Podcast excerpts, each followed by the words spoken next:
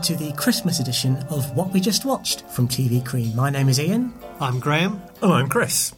and unlike in previous years, we're doing something a little different. For the first time, we're all together, and over the next three days, we're all going to be showing each other a Christmassy show. And on today's edition, I'm going first.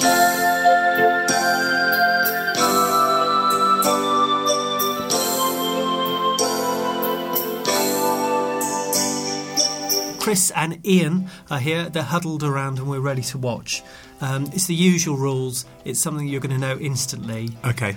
Um, there's almost no need to even talk through the titles because I think it's something that everyone will know instantly and can picture. But we have to pay a regard to the process. Really? Yeah. so it's a format point. So, Right. okay, here we go. Well, is there any, is there any need to say is there? anything? No, no. Um, Oh. I heard Oh. you sigh, Ian. well, I, it's because I didn't instantly associate this with Christmas. So Hmm. I guess we're watching neither, an episode. neither did I, but um, obviously we're watching the comic strip and we're just about to see, yes, there's the sausage on a fork, the iconic sausage on a fork. Absolutely. okay, so we're going to go away and watch this episode of Grange Hill for Christmas. By Phil Redmond. We've just watched Grange Hill for Christmas, which aired on Monday, the 28th of December 1981 at 5:20 p.m. Following the evening news. Now, Chris, do you know what followed Grange Hill for Christmas in the schedules? Well, I think I'm right in saying that it was the first and so far only episode of Canine and Company.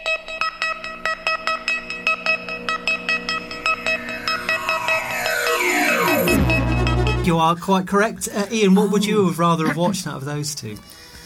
Blimey. Um, oh, Grange Hill. Grange Hill. Yes. But that's a pretty stellar lineup, isn't it, for for, for younger viewers? Don't you think? Was it actually called Grange Hill for Christmas? Yes, was that it how it was. was billed? Yes, that's how it was. I mean, it's not. It's one of these things where, uh, in the canon of Grange Hill, it's Grange Hill for Christmas, but there's no proof of that ever on screen.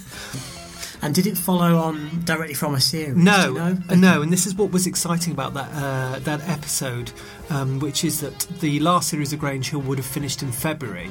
If you remember, Grange Hill normally came back in kind of late December. So this would be our first glimpse of the kind of the new look class for 82, but we're getting them in 81. but Chris, now when we were watching that episode, you mentioned that actually you, I mean, this is unfinished business for Yeah. you, isn't it? Oh, uh, absolutely. Uh, uh, because I, I missed out on both this episode of Grange Hill and Canine and Company. Because there was a transmitter failure at the Winter Hill transmitter. So, so you know, we were we were faced with blank screens. I think I'm right in saying that both shows were eventually repeated on BBC Two in the northwest at some bizarre time, like 11 a.m. on a Friday morning. So uh, I still didn't get to see uh, either of those episodes at the time. Uh, Can you remember, Chris, how long you Uh, were without? I, I, I think it's a. I think it was a good few hours, and and and they were the key hours. Oh no. The obvious question, I'll come to you first, Ian. Um, what did you make of uh, Grange Hill? I enjoyed it. Yep. Now, I suppose uh, I- should say, first of all, that I don't remember seeing this. In fact, I think this may well have been the first time that I have seen this in its entirety. Right. Because at this point, I wasn't quite old enough to be on board with Grange Hill. Mm. It was sort of, I knew it was around, I knew it existed, and it was in the ether. Mm. But um, it would be a couple more years before I was fully fledged viewer. It's a rites of passage, isn't it? yes. So I remember more about uh, the other Christmas themed episode, Yeah. which was a few years later. Yes, is that that's right. It was uh, mid 80s, and that Okay. was the one where Harriet the donkey arrived. And a happy new year! Nerd point, but I think it was the first one also all shot on videotape as well. Chris, what did you make of the episode? Well, I really enjoyed it. Um, I think with a lot of episodes of Grange Hill from from this era, when you when you watch them now. Um, they can feel a little thin in terms of, of the plots and the storylines and, and some of the acting, but there's definitely an energy that kind of that really kind of helps it sort of sail through. It's, it's really enjoyable to watch, whether or not that's just uh, because of the nostalgia. I don't know, but but I definitely enjoyed watching it. One thing that struck me is yes, it's a very thinly written episode, and I think we're going to come on to talk about Yes. the, the genesis of it. Yes. Um, but it's it was certainly saved for me by the power of the characters, and even though they are taken together, they're a fairly rum bunch of, of, of characters, um, and there's not much to them, but add them all up collectively on screen, they do make for a very fun 25 minutes. Must have some idea. One thing I wanted to add is that I mentioned kind of nostalgia uh, earlier. Uh, this is very much a 25 minute time capsule of 1981, isn't it? To see kind of 1980s cans of Coke and, and to hear kind of uh, Vienna by Ultravox playing over the PA in a clothes shop, it really just kind of takes you back to those times. Um, because it has been the case in other shows that we've watched and we've mentioned specifically how they don't feel like they're of the time. Hmm. Grange Hill is. Oh, I mean, that is 1981 Completely. in a Tupperware box opened up for you. You can smell 1981 coming out of there, can't you? There's chat about video recorders. Oh the yeah, and getting, getting getting getting the X version of Alien Yeah. out on, out on video. The X version? Yeah, that's very stupid, isn't it? I won't let you in the flicks to see it, but you can go out and buy it on video. It's crazy. And just some of the turns of phrase that they use to one another, like What, lost use of your legs or something? But there is one turn of phrase that I found very strange, and Ian, I wonder what your thought is on this. Is that Tucker refers to his older brother as our kid? Me and our kid we were watching the video. Now, to me, that's a Scousism, isn't it? It doesn't Yeah, sound like a a, London. northern- Te- it's and is that northern vernacular, is this isn't it? Phil Redmond uh, putting a little bit of regionalism into Grange Hill? Except Phil Redmond always insisted, although there might be the, the retconning going on here, that Grange Hill was set in a non-specific suburban. It's in every area. school, yeah. But yeah, that's definitely a bit of uh, northwest jargon creeping in. It's very strange that, and but actually, one of the appeals of watching it, and I certainly remember when I was a kid, was that this is this is life in the in the big city school, isn't it, Chris? When you watch it, it's a London school. It's everything. They get on a bit red London bus. We're seeing the postcodes, you know, on yeah, the street signs. Yeah, yeah. Oh, absolutely, and kind of certainly this era of Grange Hill that was prior to me going to secondary school. So kind of it's kind of it's kind of hugely entertaining, but with this kind of strain of fear and almost terror at kind of you know oh there's going to be fights, you know there's going to be people picking on you all the time. So you, there's this kind of double edged sword with this era of Grange Hill. Kind of it's hugely entertaining, but also with this kind of residual fear, and, and I, I kind of still felt that watching it just now. That was something which um, I remember my parents telegraphing to me, not not explicitly, but but they were always a little bit uneasy about me watching Grange Hill because uh, certainly before I started secondary school, because they thought it portrayed a rather ambiguous picture of what life was like at big school. Yeah. And if you were of a particular frame of mind and if you didn't really know enough about it, then you could take away from the programme Yeah. very much a negative hmm. impression, carry that with you into secondary school yourself. Although perhaps we should say that one of the tenets of Grange Hill is that kind of eventually the baddies always get their comeuppance, don't they? But it is a, it's a bit of a blooding, isn't it? When you're getting to oh. watch Grange Hill, it's sort of like a, it's a slight loss of innocence. And once you sit down in front of that show, Oh, that's- you're learning something about the not the grown-up world, but the the, the more advanced childhood world. Oh, kind of the, the, the, the, the tremors in your stomach you could have you could have you could have got from watching Grange Hill. It's it's unthinkable.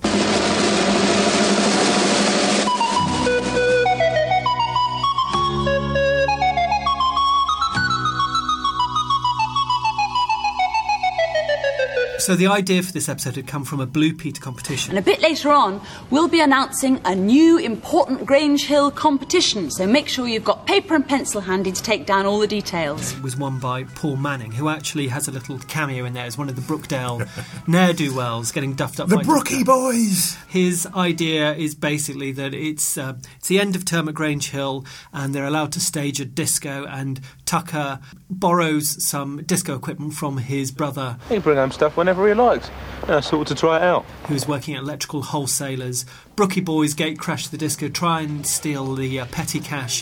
The cash! They get duffed up, and so in an audacious move, they then try and steal the disco equipment from the stage As in well, front of yes. everyone. Tucker the disco! And it is a thin story. There's almost nothing more to it than that. But one of the appeals about it is, as I mentioned to Ian, which was that the last time we would have seen anyone from Granger was back in February. So that is forever ago for that kind of target audience. Yeah. So this is like it's just it's an extra slice of Grange Hill. We've never seen the school at Christmas time because it's never been on air around that time. Uh, Ian, is that a reason enough to do a Grange Hill Christmas special for this? Is that is there enough of a treat in that? I think there would have been a lot of expectation Yeah. uh, probably quite high expectation about this episode, given what you just said, the fact that it hadn't been on for a long time, and I'm assuming that it was trailed quite considerably on Blue Peter. Of course. Um, I think yes, anticipation would have been very keen, and Christmas. You know, you you expect something special, a little bit more. Um, everything associated with Christmas has a frisson to it, and that that goes for Grange Hill as much as anything else. I think also Christmas is such a big part of the school year, isn't it? So it feels entirely logical to, to, to kind of highlight that within Grange Hill. It, it, it would be kind of bizarre if they'd never done it. I don't know if it was the case for you. Certainly for me, I used to look forward to the, the first trail for the new series Yeah, of Grange Hill. yeah. Get him! The pupils and staff of Grange Hill return to BBC One on Tuesday for the start of a new series. It's a new term and a new year, with a new approach from Mr. Smart. It's a big thing in our house when we saw Gonch had glasses. He was going to have glasses this term. They were tinted spectacles. But one of Yeah. the things that I think is exciting about this Grange Hill uh, special, and one thing I, that took you by surprise is it's the first look at the new hairdo. So you didn't even recognise Trisha Yates initially, did you? I, I didn't. I, she's got a bit of a lady di fringe Yeah. sort of thing going on there. But yeah, there's a bit. It's a bit weird to see them all in their kind of their new guises. There's a bittersweet note to this in a way because um, this special is the last time that we really get Tucker and his gang front and centre. They are in the next series. It's Yeah. the last one, but they've kind of they're now too old really to be a focus on it. So it's a, it's a last hurrah for them. Um, uh, and so for someone like Benny, for example, he barely gets a look in, does he? It's it's quite sad. But Yeah. did you notice, um, Ian, that there's an evolution in the relationship between Tucker and the teachers, particularly? Uh, uh, Mr. Sutcliffe, where the, he's almost talking to them now as peers, isn't he? I don't know. I only found out about it at the same time as you, remember? Bet drinks, so is there going to be any booze? No, Watson. There never has been in the past, so why should there be this year? Just thought I'd ask, that's all. Well, you know what Thought did. No, uh, there was something. Oh, yeah, what about the music? Well, we thought you were going to do your uh, City and the test bit again, sir. Uh-uh, I've retired. Isn't there a school group we could use? Yes, that was something which I found really striking, but also very authentic. Yeah. Because I think that does happen, or certainly did happen. That when you got into the sixth form, um, your relationship with teachers changed, and they weren't your equals, but they were on they were on a level which was slightly more in reach. You- Yes. you, could talk to them and feel uh, more of an affinity with them. Yeah. To the extent that you could sort of banter with them and, Yes. and josh josh with them, so I thought that was very perceptive. Hey, sir, how about hiring a disco? They're only about 30 quid, aren't they? Nah, more like 50. That's if you want a DJ and everything. I could do that. No, £50 sounds a lot. You get a lot of sounds. Hmm. Yeah, I could do it for less. Yeah, I think also the relationship between Mr. Sutcliffe and Tucker, you can feel that Sutcliffe is basically using Tucker as almost a kind of emissary for the for, for the kids. That he knows that he's the most popular kid, and that he can bring the rest of the kids on side with whatever he needs them to do. Yeah. So Sutcliffe's got been lumbered with organising the school disco. Tucker's kind of quite keen to do it himself, so Sutcliffe knows that he can just sort of parlay that job onto Tucker and his gang. Um, so there's, there's this kind of sort of they're both kind of using each other, really, aren't they? That's kind of quite a nice dynamic. And there's a nice uh, thing that I noticed in, in that scene. Uh, Sutcliffe refers to him as Peter. No, no, no, just a minute. This isn't going to be dishonest, is it, Peter? And it's almost verboten to call him Peter. He's Tucker. And then at the end, when they've duffed up the Brookdale boys, uh, Sooty's there with cans of pop for everyone. Victory pop. Right, Alan? Tommy? Benny? Tucker? And at that point, he refers to him as Tucker, which I thought was a lovely kind of acknowledgement of their Yeah. they almost become peers together. But of all the relationships, I think in that episode that I enjoyed the most, I like Trisha and Kathy's relationship. Hey Trish, what about this one?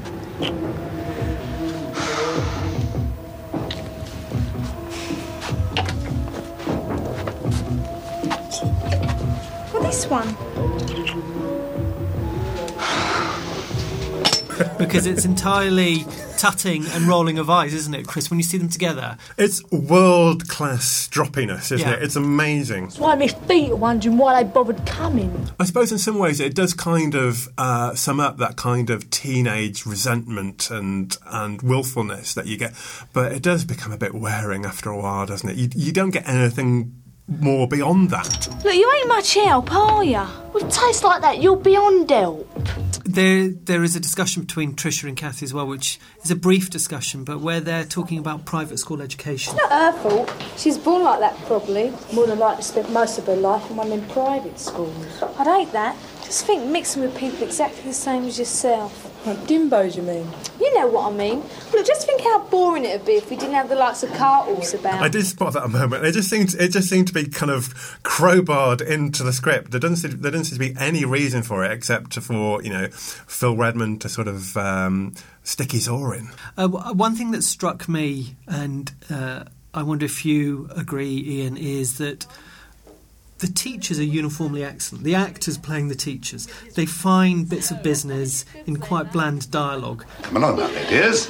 There's plenty still to be done. Plenty of time for gossiping later. Mr. Keating is very kind of fruity. Uh, Baxter, there's a wonderful bit where he asks for three volunteers and immediately t- tells You- the you three. and you. yeah. Right, Bertie, the show's over. I want three volunteers. You, you and the other fella up here and tidy this floor One thing that I'd always noticed with Grange Hill was it's a show about kids, but the adult cast were always credited first. Is that maybe why? Are they bringing more to it than the uh, young actors? Well, I think in retrospect, um, I appreciate the the adult cast more than I did when I first watched it. Mm. I think when you see it when you are young and you're the same age as, as the children, obviously they are your point of reference. And the teachers are slightly remote. They're on the fringes Yeah. of your perception of the programme. Yeah. But watching that just now, I've enjoyed the scenes with the teachers. Far, I got much more out of them, and I think I felt a much more affinity with the teachers Yeah. than with the children, Yeah. and enjoyed those little quirks and little character touches which are there. Yeah, I think all the teachers are really well drawn. I mean, they could very easily be archetypes, but I, I don't. I don't think they are. I think that, but I think they're very, very well drawn. You know, Mr. Sutcliffe and Miss Mooney are kind of the kind of idealistic young teachers who are who are, who are trying to steer their children onto the right path. Uh, Baxter obviously is you know the iconic Grange Hill teacher. Yeah. Uh, and as you mentioned before, he's got great comic timing. He kind of he kind of imbues every every little sort of gesture with with his with his you know with his character. So I would agree, Ian. Yeah, that the, watching it now, you you appreciate the, the the characters of the teachers and the performances of the actors much more than you would have done when you were like ten or twelve. And there, are, there's about there's two or three scenes, aren't there, where Baxter is invisible until he decides not to be. Watch it, Bembo. What's Bridget Rabbit in about? Keep quiet Now, and pay attention. You might find fairly out, Jenkins. And you. I can only hope What happened to the Christmas spirit? Shut it. where he suddenly pops in. So when Tucker, for example, Yeah. sneaks uh, Yeah. into assembly, Yeah. there's no sign of Baxter until suddenly he needs to be there, and his head suddenly pops into. Sh- I mean, he's brilliant, isn't he? It's such a great gift, and uh, and again, that's that's what a real teacher would do. I don't know whether they got any sort of professional guidance on, on how to be a teacher, but but but it, it, it's, there's, there's there's great accuracy uh, and, and great realism to, to to the way the teachers perform in the show. I remember um, at school, teachers were never there when you wanted them to be there, and then when you didn't want to, them to be there, they Yeah. were. Yes. and that that's here in That's this episode, Baxter, isn't it? Yes. Yes, yeah. I mean, it's been said that, uh, as far as I'm aware, this episode hasn't been repeated. It certainly wasn't repeated during the, you know, the, the 90s Yeah. rerun of Grange Hill. And one of the theories is that it's a PRS problem because there's a lot of pop songs we hear in this. Ian, what's your sense of the use of uh, Cliff Richard's "Miss You Nights"? Well, I'm glad you mentioned this. it's so out of place. It comes in the middle where it's in the disco and Tucker Yes. is looking longingly uh, amongst all the dancers while they're, they're dancing to baggy trousers. Come and take you can't spend all night watching it. We'll never get off with anyone up here. Yeah, I'll hang on a bit longer. Yeah, it's not immediately clear why we're suddenly hearing Miss You Nights by Sir Cliff.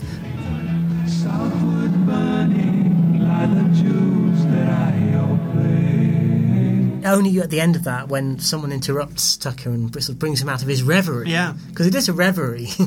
um, that you realise that it's all in his head. Hey, dreaming again, Jenkins. What's your belly? Where you be? It's jarring in a way, but it works because it's it's not of a piece with the rest of the surroundings. Yes. and therefore you it calls attention to itself because of that. Well, I just find that a bit weird because because it's not immediately obvious that it is in Tucker's head. So we cut from about twenty seconds of baggy trousers into Miss You Nights by Cliff. So suddenly you think, oh, the kids are dancing to this tender ballad, and, but so, so, it's kind of quite quite jarring to kind of uh, belatedly realise, oh, it's all in Tucker's head. It's audacious though, and. Uh, I wonder if one of the lessons that Phil Redmond learned from this that he took to Brookside was it's cheaper just to use stock music. But Chris, I think that was maybe a bad decision on his part, doesn't it? Because what I mean, hearing actual tracks Yeah. really roots gives it a reality, doesn't it? Oh, absolutely. I, I mentioned before that this is a 25 minute time capsule of 1981. So the music that we get in the disco is kind of is is it's chock full of hits of 1981.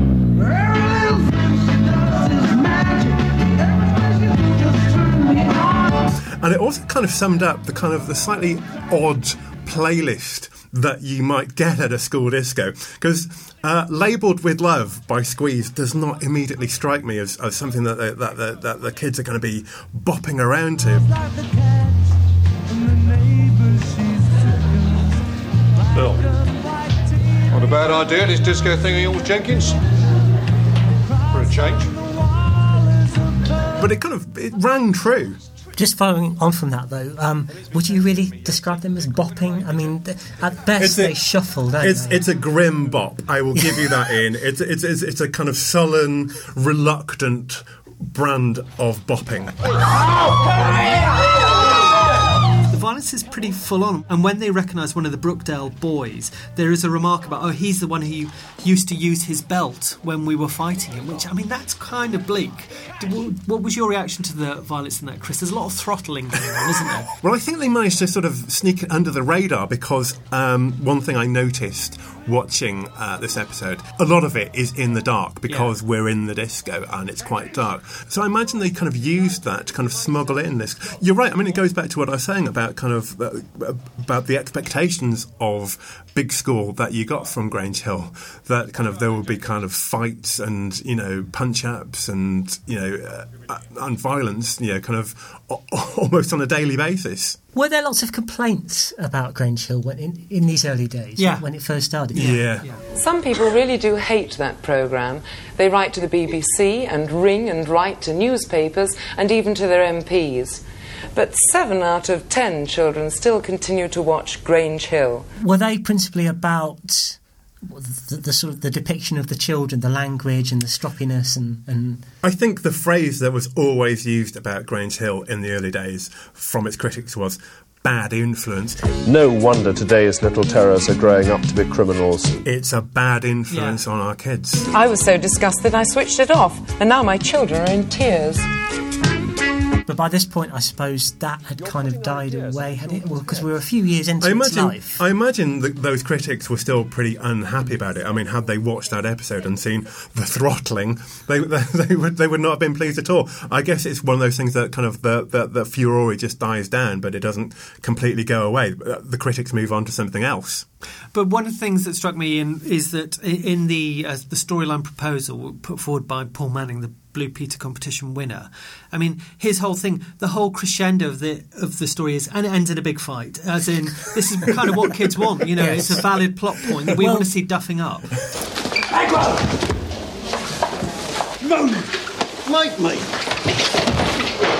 I think that there is a bit of knockabout violence to it. I, I imagine that they could, the BBC, had they been pressed on this, they could have perhaps justified it or, or sort of reeled out of it by saying, "Well, it's Christmas. It's it's it's all exaggerated violence.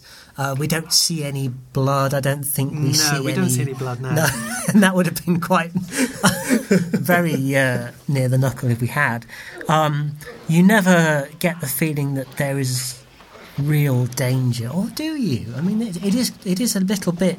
It's kind on of the visceral, nose. isn't it? It's not um, it's not pretty and it's No. not, not silly. But I th- I felt watching it that I was reassured in part because I knew that the teachers were not very far away. Okay. and were going to step in and sort it out, even though they make a rather ham-fisted attempt at, at sorting it out. Come on, hang on, come on, hang on. Come on, get, come on, let's bring it up. Come on, here, come on, come on. But it goes back to what I was saying earlier about kind of you know that the baddies will get their comeuppance Absolutely. eventually. Yes. And maybe the the whole justification for this, Chris, is that it's the one occasion where we see Tucker and Doyle fighting together, not against each other. And do you think that might be how they would justify? it? It's the spirit of Christmas. Here they are, brothers Uh, yeah. in arms. yeah, Duff, you know, throttling the Brookie boys. I, I, there is that lovely moment where they kind of acknowledge that kind of you know it's it's only a one-off. This is this is a Christmas truce. It's like it's like Christmas Day in during the First World War. Boy, it's only because it's Christmas, you know. Yeah, same here.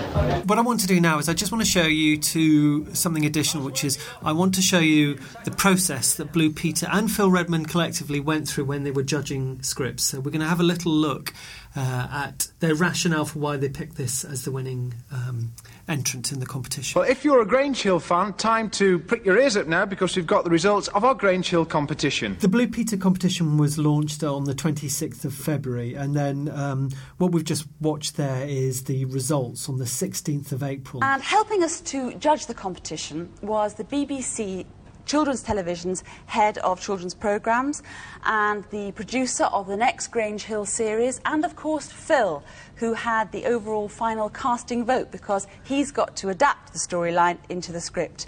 And uh, we're very delighted that Phil is with us today to help announce the winners. And Chris, there's a certain amount of due diligence has happened here, isn't it? And they get quite forensic, don't they, in terms of appraising the, the ideas that were sent in. Now, some of the, some of the children who wrote in let their imaginations really run riot, which was great. But the, the only problem was some of the situations the characters got themselves into were totally unpractical. So this was a problem for you, was it not? I was quite struck about how negative Phil uh, was with uh, with Simon and Peter. They I were think kind of Simon was they- goading him a little. They were pull, they were kind of pull, kept pulling apart all these all these proposals Yeah. for um, snowdrifts and accidents, and you know, it's, it's very negative. I remember you saying the other night that some of the uh, storylines have been spoiled a bit because the good storylines have been spoiled because some of the people like uh, Tucker and Benny were asked to do things that were out of character. Yes, um, unfortunately that was true. I mean, there was trem- some tremendous stories there. Um, but we had sort of stories coming in from kids saying um, a pupil goes and does this or a pupil goes and does that.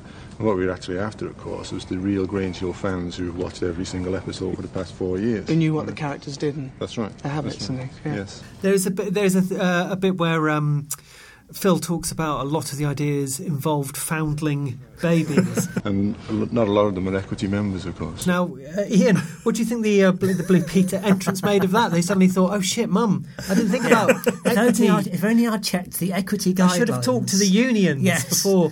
And, and, and uh, oh, you should have told me, Mum, that I had that this was going to be a deal breaker. I put all this effort into it. They've made fools of themselves. And then uh, Simon points out that there was another uh, handful that ended with Really gruesome accidents, which, of course, as Phil was saying, would have been desperately expensive to try and film. well, it's, it's nice. It's nice. He was, he's a, he was a practical man, obviously coming from his agricultural background. Simon Groom, you know, resplendent in his red kickers, I might add. Um, but, but, you, but you know, kind of. You, you wanted more positivity from, from Simon and Peter. It was very, it was a very strange sequence. Now they do go through all the certificate winners, the runners up. And the youngest entry out of the top prize winners was James Thomas, and he's from Weybridge in Surrey, and he's seven years old, and his storyline includes the Grange Hill boys and girls putting on a party from a local home. The second top winning storyline is by Sarah Lasky, who's aged nine. She comes from Hatfield in Hertfordshire. And Sarah's idea was for all the children to go to the pantomime Aladdin. The third storyline that wins in the Tanzan undergroup is this one by Leslie Smith, who's also aged nine and who lives in Motherwell in Scotland. Tucker's Christmas Deed is the title, and it starts with Tucker's class out carol singing. In the 11s and over age group, Joanna Pearson, age 15 of Maghull near Liverpool, wins a top prize with a very intriguing idea. The school hall is made out of bounds, and teachers from every form appear late for registration and disappear in the middle of lessons. The fifth of our six top prize winners is Richie Phillips, aged 16, of Berkeley in Gloucestershire. And his story, suggested storyline was that the tutors in Tucker's year group suggesting Operation Goodwill to help the community.